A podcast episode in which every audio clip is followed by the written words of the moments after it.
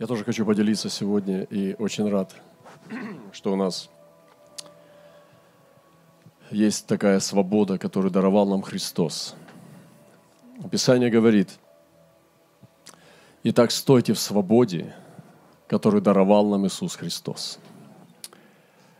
Кесарь не может забрать у нас свободу. Свободу даже дьявол у нас не может забрать.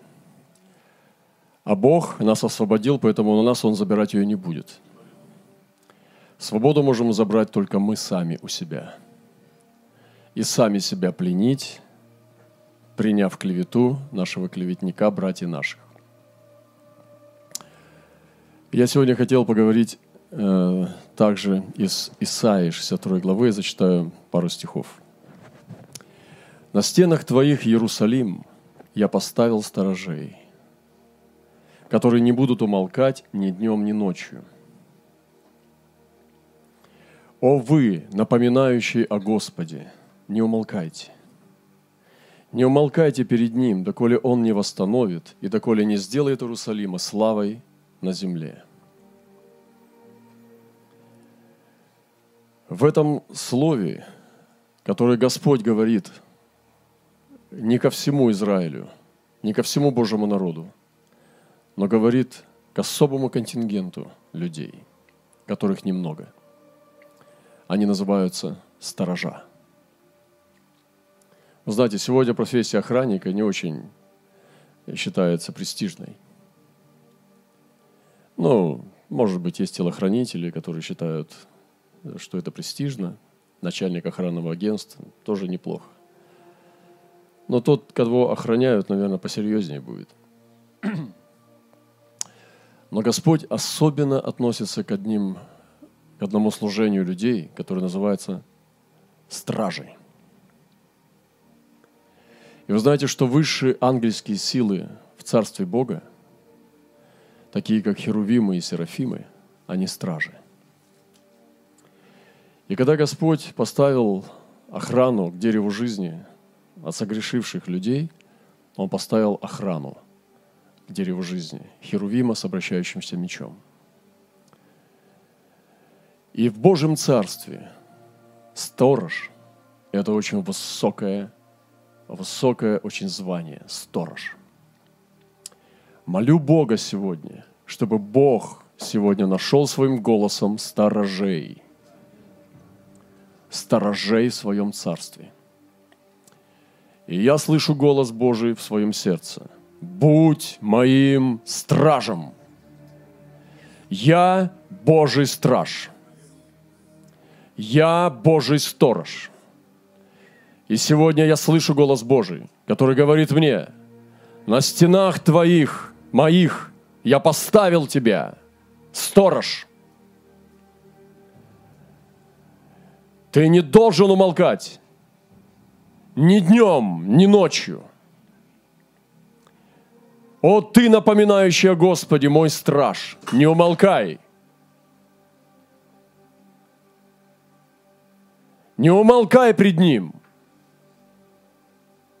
доколе Он не восстановит и не сделает Иерусалим славой на земле. В другом месте написано, он спрашивает, они обращаются и не знают, к кому обратиться. Все спят. Пандемия – изоляция, страх, спят. воскресенье спят, на Пасху спят, в шаббат спят. И голос звучит, сторож, только ты один остался. Сколько ночи? И он говорит, еще ночь, но скоро утро. Почему он так говорит? Потому что он стоит на стенах. А на стенах есть башни. И он смотрит далеко и ищет рассвет. И говорит, еще ночь. Но уже там, где сгустилась тьма, это самая густая тьма перед рассветом. Ответ знает, сколько ночи сегодня. Только сторож. И сегодня наступает время пророческих сторожей – Настоящий пророк – это сторож. Это не тот, который задабривает. Мы читали инструкцию, как надо сегодня пророчествовать в школе пророков. О том, что не надо говорить негатив. Глупее заявление не слышал никогда. Вы, наверное, не про Бога нашего разговариваете. Говорит, что желаешь себе, то давай другому. Человекоугодники. Как никогда отец не будет делать так через настоящего пророка. Вы знаете, к нам приезжали многие пророки. Я даже не буду говорить имена. Многие мечтали бы, чтобы к ним они приехали. Мы не хотим, чтобы они больше приезжали. Они ослабляли нас. И я видел, что они пророчествуют, панфлеты, лесть. А после их отъезда церковь слабеет.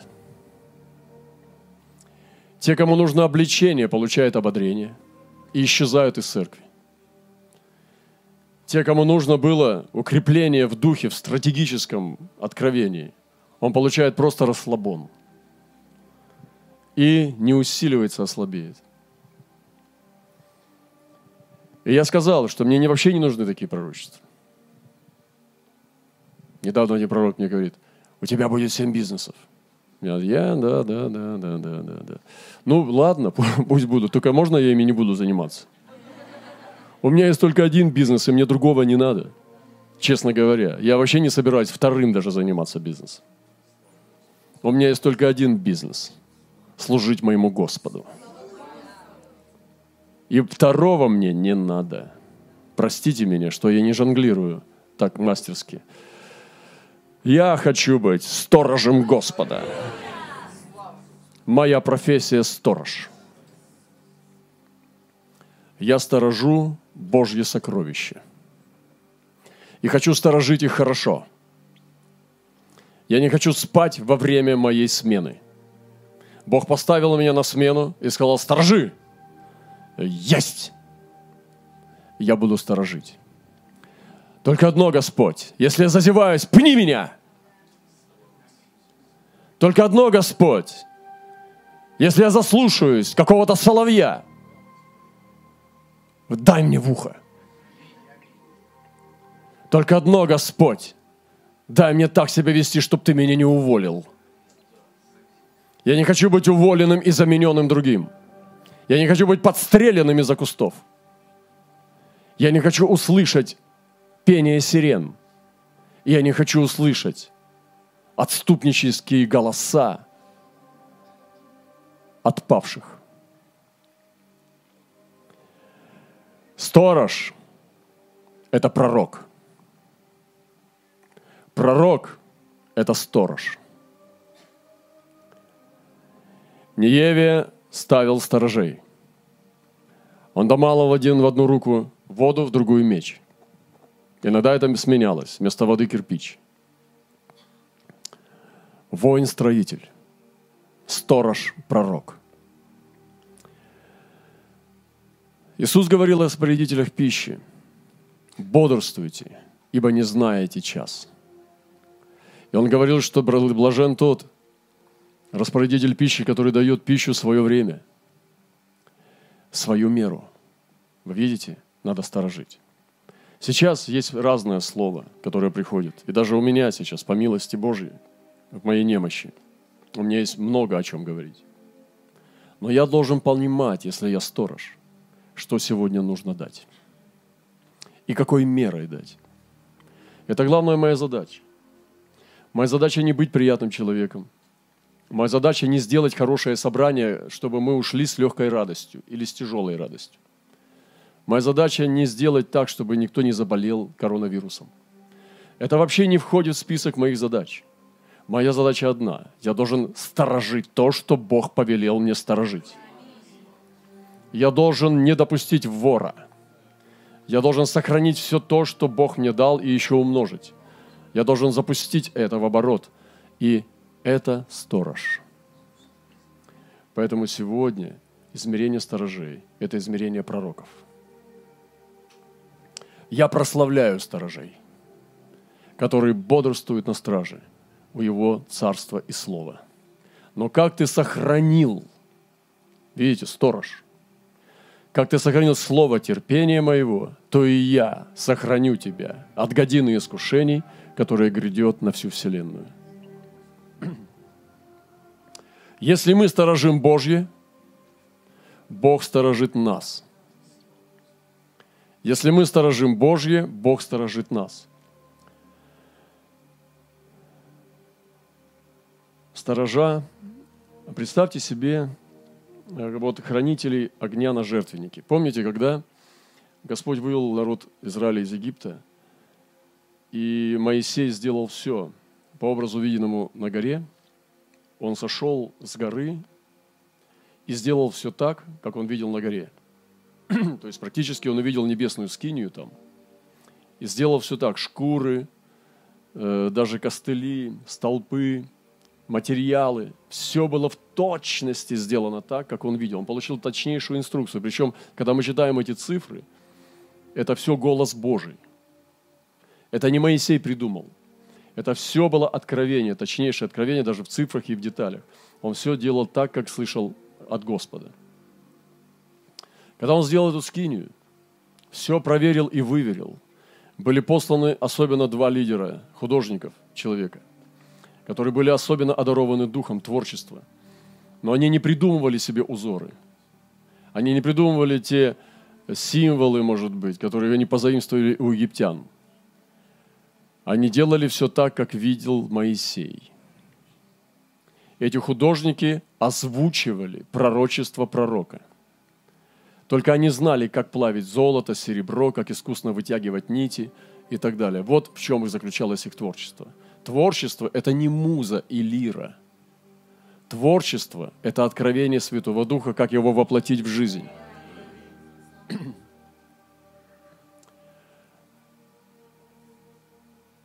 И когда Моисей сделал в точности так, как он видел, произошло одно. Бог дунул огнем, и огонь с небес сошел и зажег жертву на жертвеннике. Сам с небес огонь сошел и зажег жертву. Огонь сходил много раз в Библии. Не так много, как хотелось бы, но много раз. Один из огней, который сходил, мне понравилось, как он сходил на жертву Моисея. И после этого он не гас. Но потом погас в Израиле. Кто-то, я не знаю имени этого человека, но кто-то последний раз видел вечером огонь. И утром его уже не было. Этот несчастный, я не знаю его имени – он был последним звеном в цепи, который видел огонь. Я бы не хотел быть на его месте. Я бы хотел быть хорошим сторожем. Я бы лучше передал другому и остался чист. Но в чьей-то смене огонь погас. Чье-то служение было кладбищенским. Смертоносное служение. Человек погасивший Божий огонь. Да сохранит нас Господь.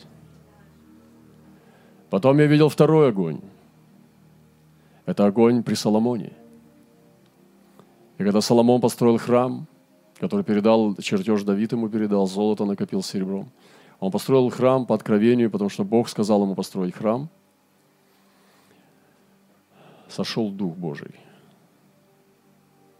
слава Божия сошла. Потом мы видим еще один огонь. Когда огонь сошел на жертвенник Илии, и было очищение Израиля, 850 пророков нечистых было, ушло из Израиля, покинули эту землю. Потом мы видим другой огонь, как Илья сходил, свел его на два пятидесятка – и был погублен пятидесятник с его пятидесятком один и второй раз. Это был огонь Божий. Тот же самый огонь, абсолютно с той же самой природы. Потом мы видим огонь херувимов. Мы видим это в Исаии, тот уголь. Мы видим это, когда описывает престол Иезекииль, когда сам Бог есть огонь пылающий и полыхающий. И мы видим огонь Пятидесятницы – когда сошел Дух Божий в виде огня и почил на головах 120. И вот эти хранители огня на жертвеннике, представьте себе, я иногда чувствую себя очень противоречиво и ну, нахожусь, можно даже сказать, иногда в мучениях. С одной стороны, Божий народ, такой нежный и добрый, хороший и любящий. С другой стороны, требования Бога огня. И ты находишься между этим служением. Я понимаю, что такое посредник. Это очень тяжелое служение. И Иисуса разорвало на Голгофе. Потому что Божьи требования и испорченность человеческой натуры привели его на крест. И кто-то должен был стать мостом. Раскинул руки по горизонтали и повис по вертикали.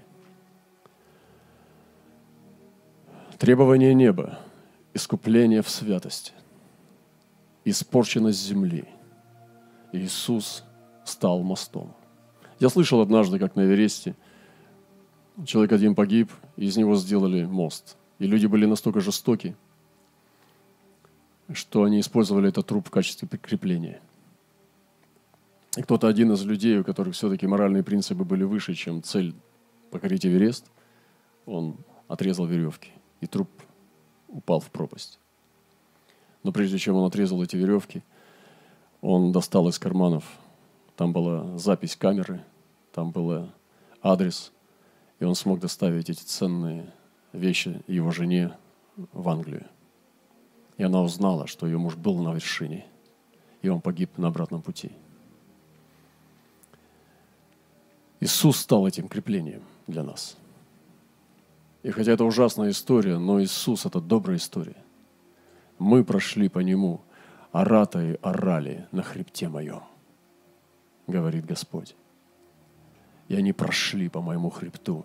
Его хребет стал для нас дорогой – мы прошли по его спине через пропасть. А он висел на гвоздях. Как же нам не быть сторожами сегодня, Слово Его? Как же нам подстраивать сегодня христианскую нашу трусость? Как же нам сегодня подстраивать наши низменные планы под Его великое Слово? Никак.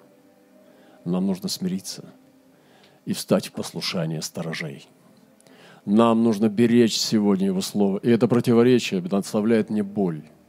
С одной стороны, требования Бога, чтобы угодить Ему.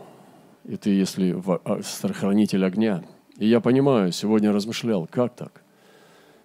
Ну, Моисей пришел, так это же идол, телец, и давай его тереть об камни. Он испортил весь праздником. Вот негативный человек. Что это за пастырь? Пришел, они танцуют, у них дети там, дети нарядные, в этой все, ну, в дождиках в этих китайских. У них утренник, конфеты, подарки еще не раздавали. Приходит Моисей и говорит, вы что, с ума сошли? Это же сатана. Хватит тельца. И давай тереть об камни в порошок. Это не три раза тиранул, а 333 миллиона – он тер, пока от него не остался порошок. Все смотрели, как он трет тельца об камень, пока он не стер все это золото в ярости. Почему? Потому что он сторож. И вот народ стоит красный, все настроение испорчено. Мы тебе все дали все делаем. Ты бы хотя бы спасибо сказал. А ты здесь беснуешься. Аарон, хоть ты ему скажи. Аарон думает, хоть бы не убили. Эти могут убить, и этот, а этот точно убьет. А теперь возьмите ножи. Кто Господень ко мне? Левиты вышли. А теперь возьмите ножи, идите в толпу и каждый убивайте брата своего, потому что сейчас жертва Господу. И началась резня. Народ побежал, а левиты шли и убивали ближних своих ножами. Это было искупление за грех. Ребята, я вообще-то вам Библию рассказываю. Я, я понимаю, что вы ни одной проповеди об этом не слушали, к сожалению. Но об этом надо проповедовать. Почему? Это измерение сторожа. А ты, пастырь, сторож или человекоугодник? Что там у тебя в сетях? Все мирское. Шуточки мирские. Копируешь, а потом двигаешь их в народе. Специалист по движению в сетях, в, трен, в трендовый паренек, пастырек. Современненький. Ты уже иди за Богом.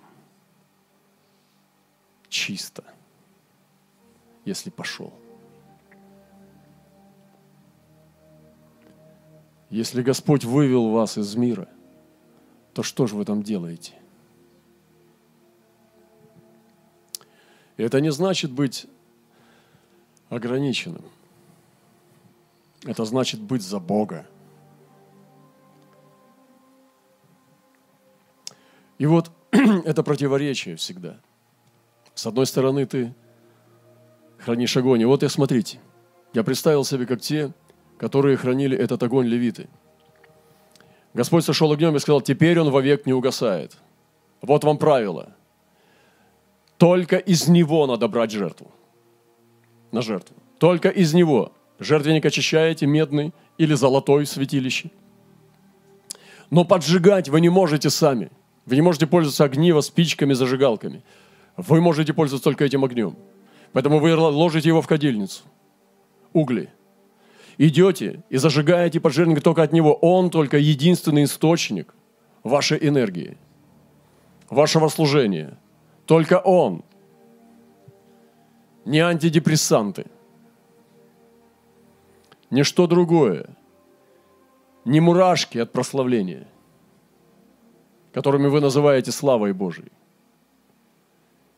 не самозапаривание или как там оно, раш, который вы называете помазанием, настоящий чистый огонь и берете его и поджигаете.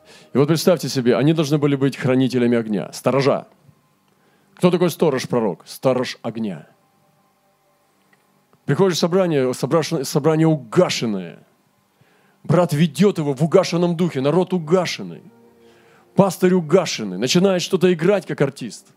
Народ не пробуждается, а он не выходит из себя и не рвет одежды угашенный народ, угашенный пастырь, угашенное собрание. Какой же ты хранитель огня? Ты пришел с пустой кадильницей, там даже дыма нет, там можно руку засунуть в угли и не обжечься. Там углей нету. Хранитель, сторож, прежде всего хранит огонь. У него огненный дух. Он полыхающий дух. И написано, ты творишь служителями своими огонь пылающий. Сидят там ребики, угашенные, и он им там что-то рассказывает. Такой же. И смотришь и думаешь, Господи, стыд-то какой. Где ваше помазание? А помазание невозможно сделать на всяких психологических штучках и на понятиях. Кто ты там был, кто ты там есть.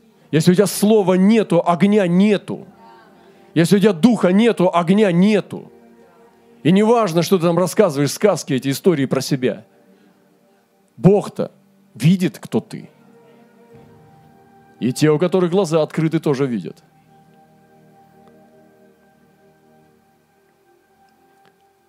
Тем отличаются Божьи сосуды от ратников. И вот это человек, который хранит огонь передает свою смену с утра.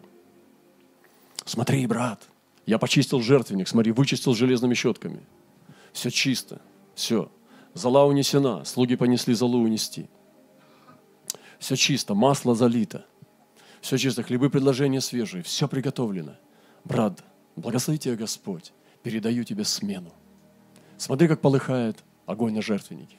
Смотри, как все уложено хорошо. Смотри, как мясо Смотри, какие туши. Вот, только будь чистым. Благослови тебя Господь, брат. И другой заступает на смену. А ты заступил на смену, получил рукоположение. Ты как ведешь свое служение? как ты его совершаешь, свое служение. Как у тебя внутренняя дисциплина с Богом, как у тебя жертвенник с Ним. И вот получаешь служение, люди приходят, а он стоит белый, если еще и стоит. Огонь погас. Братья, простите. Как простите? Катастрофа в Израиле. Как простите? Братья, это не я, это она меня не разбудила. Будильник и всякая ерунда. Вы слышали такую ерунду? Я как пастор слышу ерунды, тонны. Вот почему иногда мне приходится гореть и полыхать. И вы не понимаете меня, почему это так. Потому что там, где я, и там, где часто вы, это разные места. Вы знаете, что нужно, где надо обитать, чтобы нести слово? В огне. А этот огонь, братья и сестры, неприятный, он смертельный. Потому что если ты сам не он, от тебя ничего не останется. Через два дня. Он же тебя и испытывает сразу. И он тебя проверит. Поэтому, собственно, когда ты высвобождаешь какие-то вещи, ты против себя это говоришь.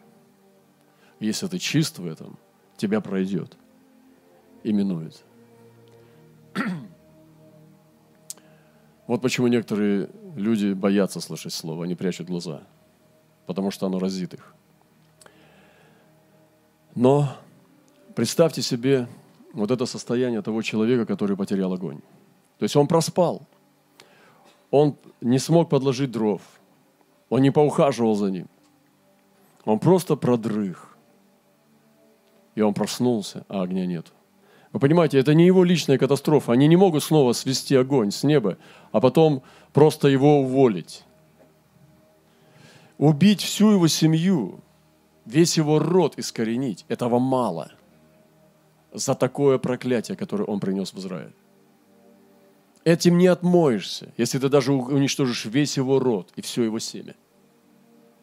Потому что огонь потерян в Израиле. Все. Вы понимаете, что значит потерять огонь? Вы понимаете, что такое предать Господа и что такое отступить от Него? И вот Израиль стоит, а огонь потерян, потому что он был потерян. Я сейчас только рассказываю эту историю, просто как бы представя ее. Но какой-то был человек, который был последний, который зажигал огонь. А потом его не стало. И нужно было снова его доставать. Какой-то был последний человек, который знал, куда делась манна – из ковчега. Какой-то был человек, который участвовал в, утилизации зеленого рассвешего жезла Аарона. О, я не хотел бы быть этим могильщиком жизни.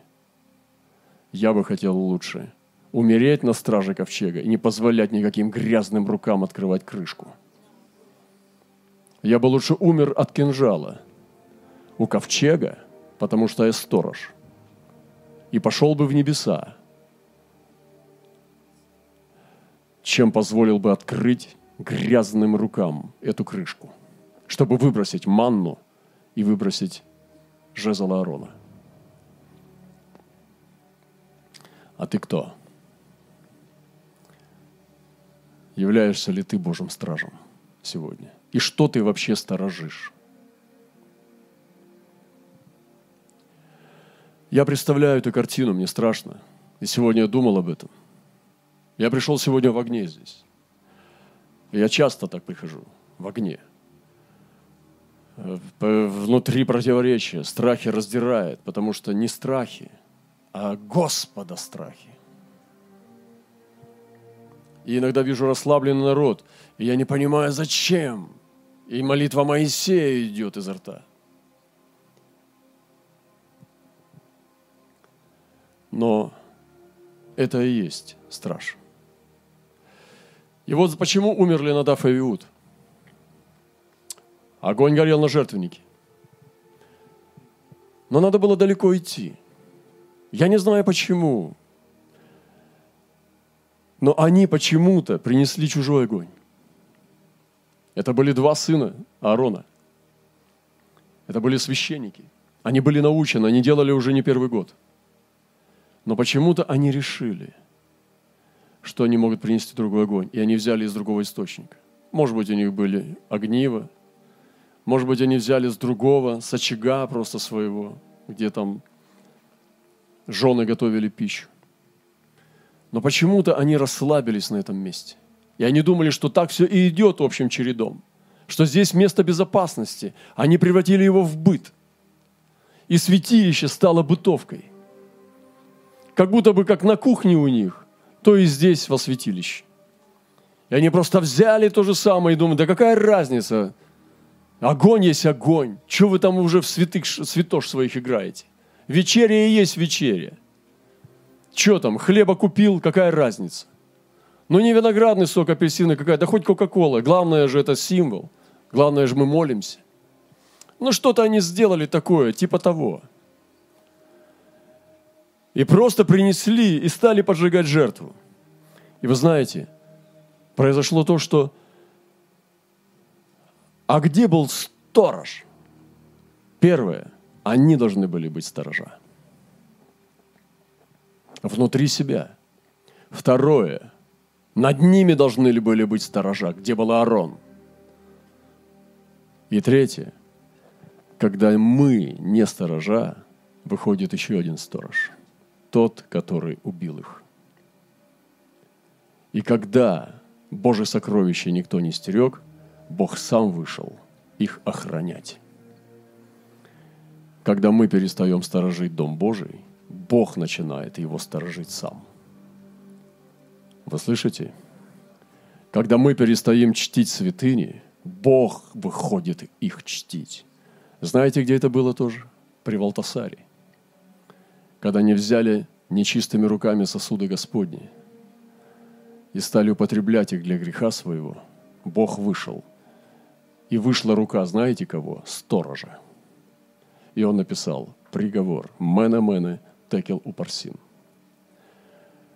Я верю сегодня, это время, когда Бог поднимает сторожей. И Он вызывает этих сторожей. И этой проповедью, этим словом вызываю сторожей. Встаньте, в вашем сердце, в вашей совести еще не погас огонь.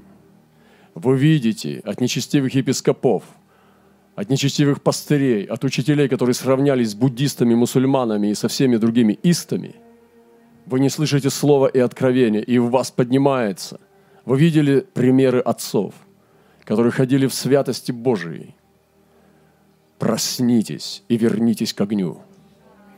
Вернитесь к своему огню и к своему призванию. Очиститесь от этой мирской наносной мишуры и начните сторожами быть снова. Вернитесь и станьте стражами. Встрепенитесь, девицы, беспечные. Проснитесь, юноши беспечные – припаяшьте пояса и идите на свой пост и скажите, я здесь, Господи, слушает раб Твой. Проснитесь, мы здесь не в игры играем. Вернитесь к кресту Господню. Вернитесь к Голгофе, к Его ногам. К Его ногам.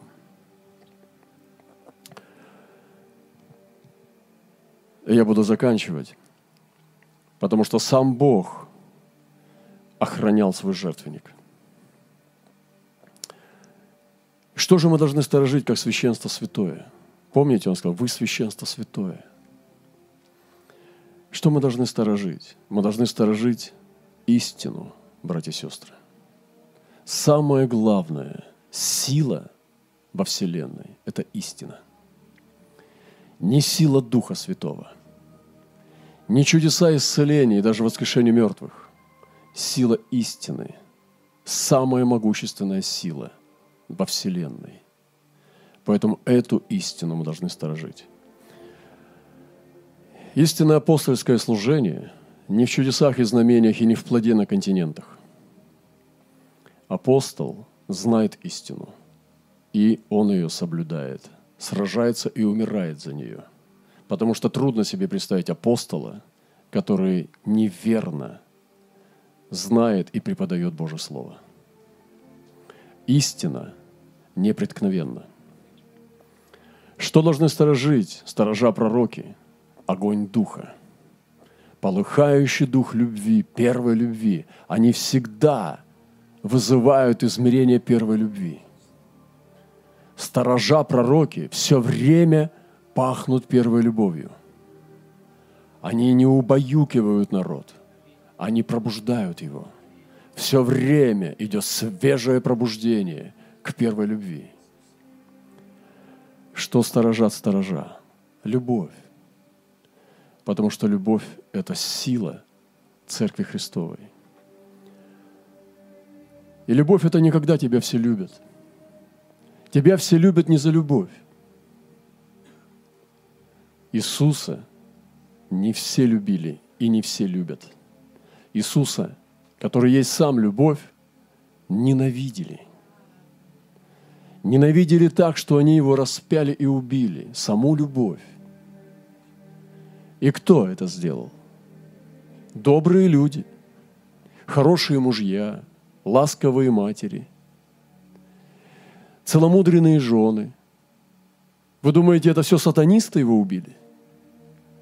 Его убили простые люди вокруг нас. Ну что ж говорить, и ты, и я тоже. Мы его убили. Поэтому любовь – это никогда человек приятный и которого все любят. Любовь, когда ты продолжаешь нести Божью истину, невзирая на мнение, на людей, когда ты не угождаешь человеку, а твердо идешь за Господом. Но любовь это то, что ты должен давать, а не ожидать от других. Что сторожат сторожа пророки? Богослужение. Вот именно что они должны были совершить на три дня пути, когда говорили с фараоном. Потому что написано, что богослужение сегодня, оно продолжает быть в Новом Завете. И что мы сегодня даем Богу жертвы. Где двое-трое собраны во имя Мое, там и я посреди них. Братья и сестры, не живут во имя Мое, а собраны. Одно дело проснуться на кровати и пойти на кухню собраться за завтраком, а другое дело собраться во имя Его. Поэтому сторожа сохраняют служение и жертву. И, конечно же, сторожа сохраняют великое поручение, благовестие – Господа Иисуса Христа. Потому что Господь поручил нам идти и спасать ближнего своего. Идите и проповедуйте Евангелие всему творению. Он послал нас на миссию. Сторожа, бодрствуйте, чтобы наши церкви были миссионерскими. Сторожа, пророки бодрствуют, чтобы наше Евангелие было для других, а не для нас. И сегодня столько много Евангелия для нас. Как Бог будет нашей служанкой. Как можно нанять Бога себе в горничную, повязать ему фартук, и он будет нас обслуживать, поможет нашему ребенку поступить в институт, поможет нам иметь хороший бюджет и хорошую зарплату, поможет нам поменять квартиру, улучшить условия жизни. И он нас такая хорошая служанка-волшебница. Но сторожа пророки бодрствуют, чтобы Евангелие было не для меня, а для потерянных. И поэтому, как вчера мы сказали – что Павла интересовало две вещи – Господь и язычники. Две вещи – Господь и язычники. И сторожа бодрствуют, чтобы ментальность их церкви была миссией. Господи, подними сегодня сторожей во имя Иисуса Христа и задай себе вопрос, хороший ты ли сторож, и что ты вообще сторожишь?